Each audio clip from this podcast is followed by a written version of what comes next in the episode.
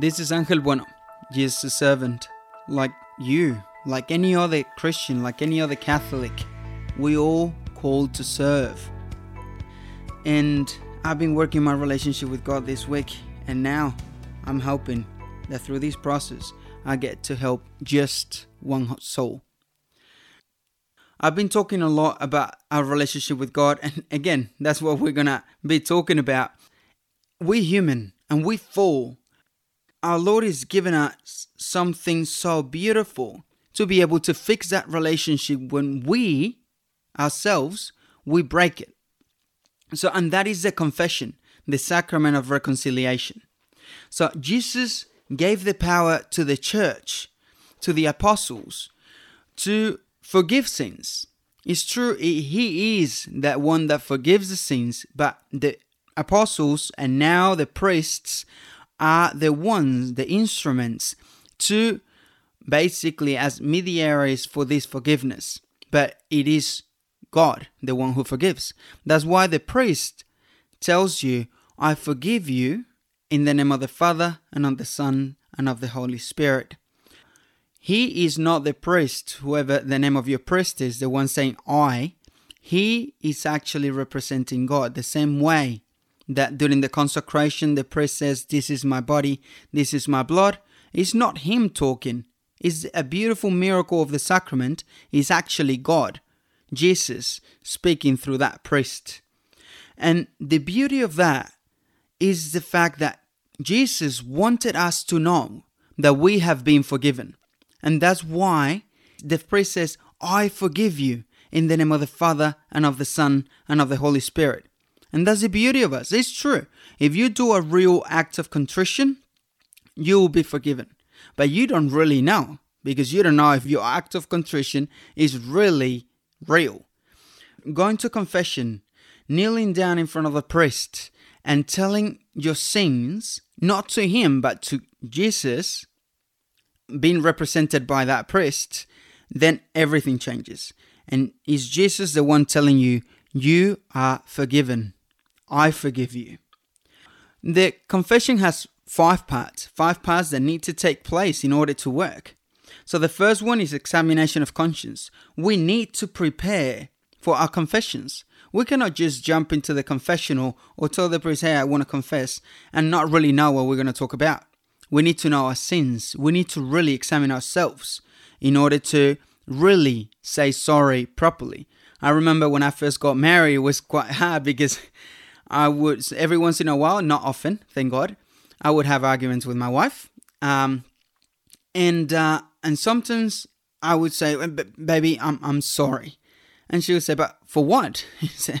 mm, because I upset you. But why? So, really, if we don't know what we're saying sorry for, really, we're not saying sorry at all. The second part is the sorrow for our sins.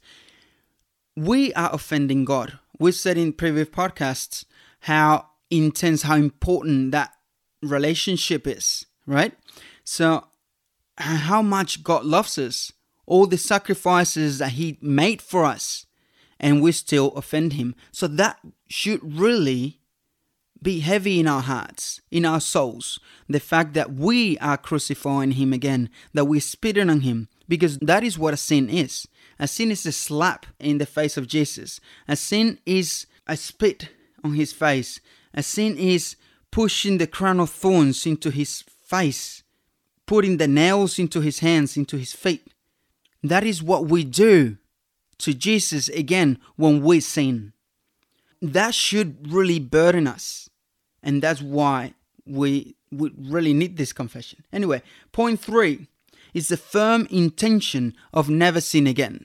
So, we all know in human relationships, I need to tell sometimes my students will have a bit of a physical encounter, and you need to tell them, but I so when they say sorry, they shake hands, but are you willing to not do this again?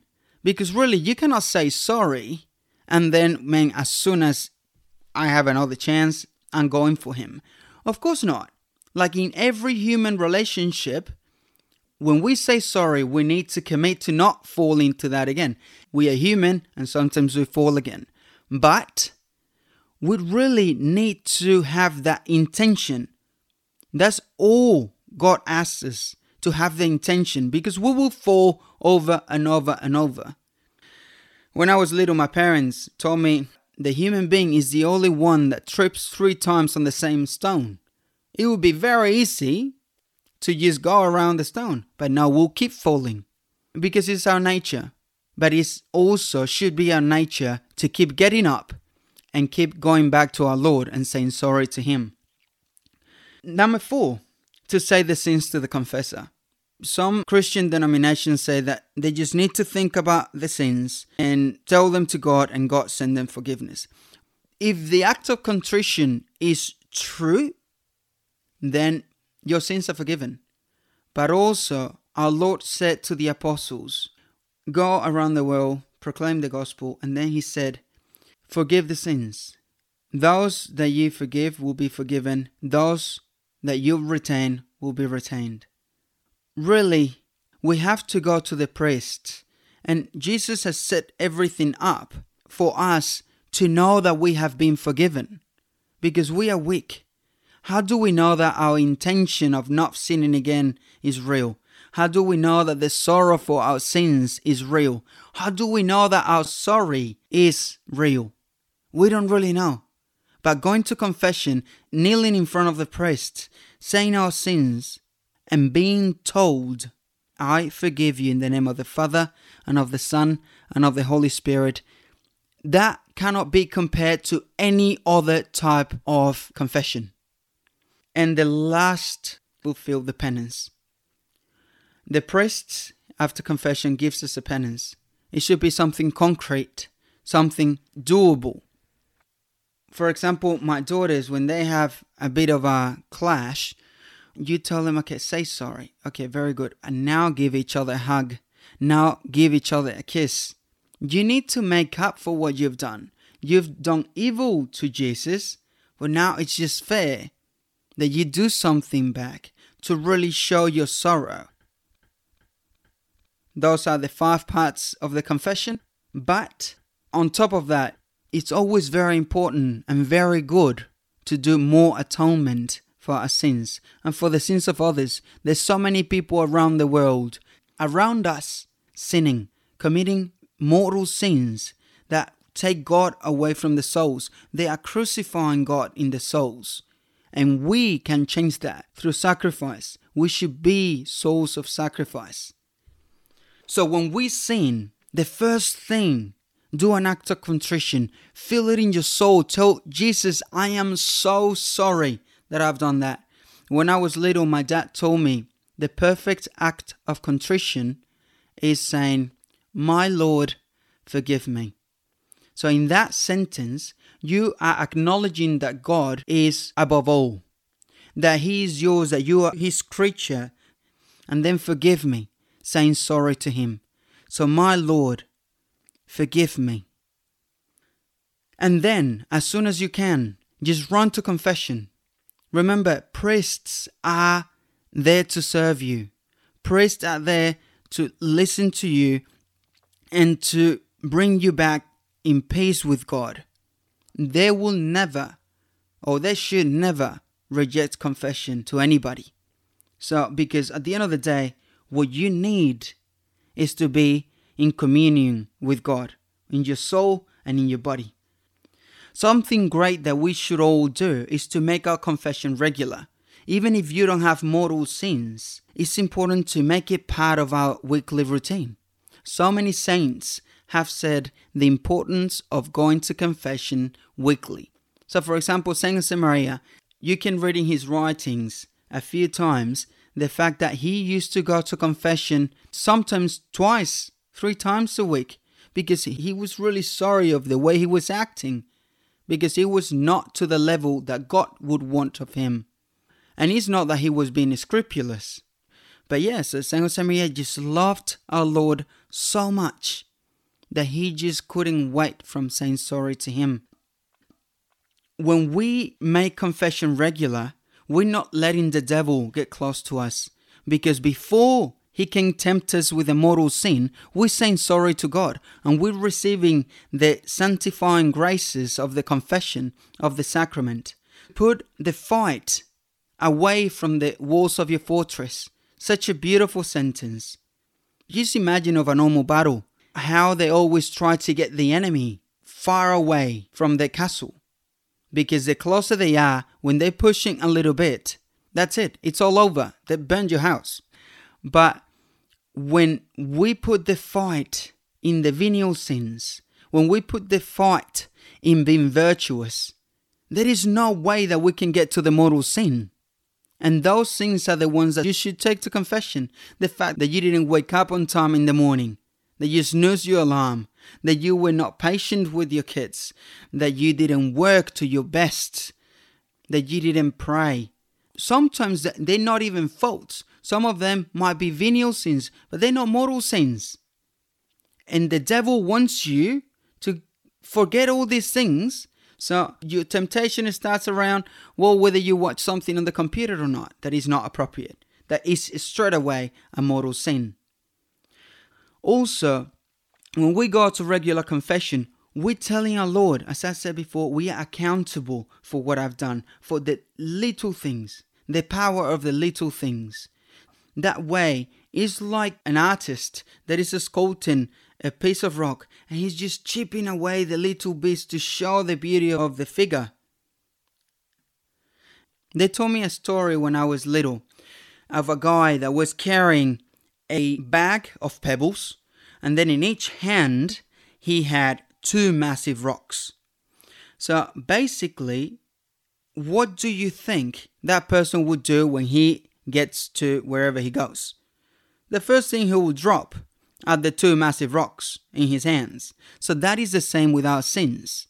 When we get to confession, the first thing is what we're most ashamed of. That thing that really burdens us, that thing that really ashames us. And then you can drop your pebbles. Get all the weight out of your soul. When we live that way, getting all the venial sins, all the mortal sins out of our soul, all our faults, not even sins, but even our faults, will receive graces in them. Because in the opposite side, when we live a life of sin, our conscience will be blurred. Our conscience will stop accepting things that are actually evil. The closer we are to our Lord, the easier it is for us to identify good from evil. And also, when we regularly go to confession, we're showing humility. We're telling our Lord, I want you to know me with my faults, and I am sorry, to put our head down and ask for forgiveness. So many human relationships have been built from somebody just saying to the other person, Hey, I am sorry. So many people I talk to these days, they say when what they look in another person to build a friendship is humility is the most attractive of the virtues and so easy we lose it at the beginning of the mass we say i confess to the almighty god and to you my brothers and sisters that i have gravely sinned in my thoughts in my words in what i have done and what i have failed to do i repeat it again in what i have failed to do that is what the devil wants. That we fail to do what we are meant to do. That we fail to love God above all things. Last week we talked about the devil. And I didn't mention this because I didn't know. I went to a conference on the weekend and uh, Monica Doumit, one of the writers in the Catholic Weekly here in Sydney, she said something that I didn't know. He in Australia New South Wales is the only state that respect the sacramental seal. That means in any other state of Australia, if someone goes to confession and confesses a crime, the priest by law is supposed to go and report it, which is basically that priest will be excommunicated no matter what the law says. But we can see here how the devil also attacks the, the sacraments Also, when we go to confession regularly, we'll be examining ourselves regularly. That way, we'll get to know ourselves and we will get to know God better. St. Augustine said, In failing to confess, Lord, I would only hide you from myself, not myself from you. Our Lord knows us perfectly. So when we don't go to confession, it is actually us digging a hole on the ground so our Lord can't see us. But really, our Lord knows us perfectly. Also, St. John Paul II said once the confession is an act of honesty, of courage, an act of entrusting ourselves beyond sin to the mercy of a loving and forgiving God. There is only beauty coming out of the confession.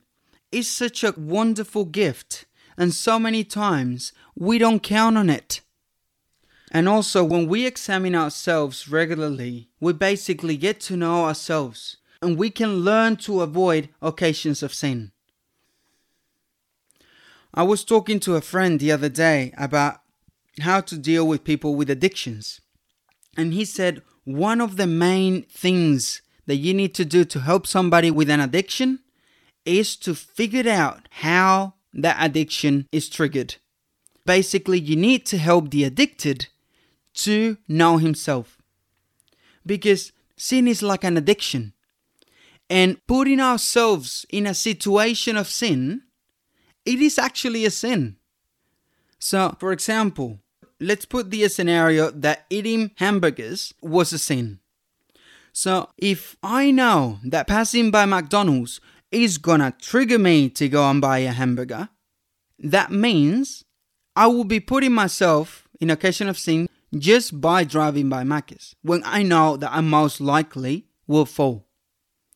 Different is if you don't have a problem with burgers, if you don't have a problem with burgers, don't look at Macca's because burgers are sin. But that is the point here. Putting yourself in occasion of sin is something to bring up to confession. Also, I wanted to mention briefly sins against the sixth and the ninth commandment. The breach of these two commandments brings a lot of shame in people. People think that is the end of the world when you start falling in issues against these two commandments, but it's not. Like confession is for all the commandments. And our Lord put these two commandments in the sixth and the ninth position for a reason, because they're not the most important the most important commandment is to love God above all things. Misusing our bodies is in the sixth and ninth position. Sometimes we will struggle. And the devil, he's been pushing for these sins to make it the, what is the only thing that is in our minds. But it is not the most important thing.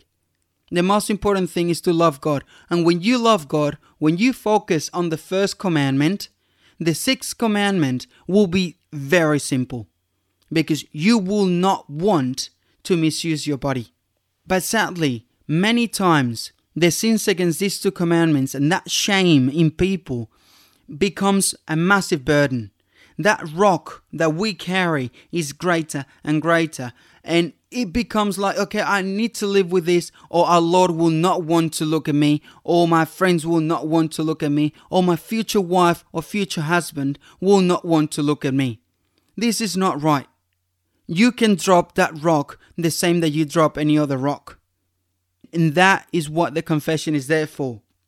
We need to drop it. We need to leave shame behind. We need to let our Lord forgive us. And most important, if our Lord forgives you, if our Lord wants to forgive you, don't be proud to not forgive yourself. Because that is the problem that many people are actually forgetting God. We need Him. And remember, whatever you bring to confession, it's over. For God, for the Creator, for the one that put you in this world in this exact moment, when you drop that rock in confession, it's over. Many times we fall in the sins of pride for not forgiving ourselves, for being stuck to what we've done instead of moving forward into the life of God, into the life of loving God, into the first commandment. I personally have seen many people that have lost their faith, have lost that relationship with God because of carrying these massive rocks in the bags and not wanting to drop them. Or having dropped them in confession, they think they're still carrying them. Anyways, we need to pray for these people. When my daughters do something wrong, the first thing lately, what they do they just start screaming, I'm sorry, I'm sorry, I'm sorry, I'm sorry, I'm sorry. And I love you, I love you, I love you, I love you. I don't know where they got that from, but that is what they do. And that is basically what confession is. When we do something wrong, we start just screaming to our Lord, I'm sorry, I'm sorry, I'm sorry. And I love you, I love you, I love you. That is what confession is to tell our Lord that we are sorry and to tell our Lord that we love Him. I want to finish with a story that the other day came to my mind in prayer when I was preparing this podcast. There once was an eagle whose nest was above a pig pen. When he was very little, he fell off the tree. He couldn't go back up, so he stayed in the pig pen and lived with the pigs. He ate what the pigs ate and rolled in the mud just as the pigs did. So he grew up like that. He became bigger and bigger but as he kept rolling in the mud, the mud would dry in his wings and he couldn't extend them. But one day, the farmers came and realized that, wow, there is an eagle here, giving a massive wash and put him on top of the house. Eventually, the eagle jumped and flew. Flew high all the way until he looked at the sun face to face. You and I are that eagle. You and I are meant to look at the sun face to face. You and I have been raised to the dignity of children of God. But sin brings us down. Sin makes our wings get stuck. It doesn't let us fly. But confession is that fresh water that takes everything away. Confession is what allows us to fly again. Clean the dirt out of your wings and fly and look at the sun face to face. This is Angel Bueno from One Soul. It's been a pleasure talking to you today, and I look forward to seeing you next week.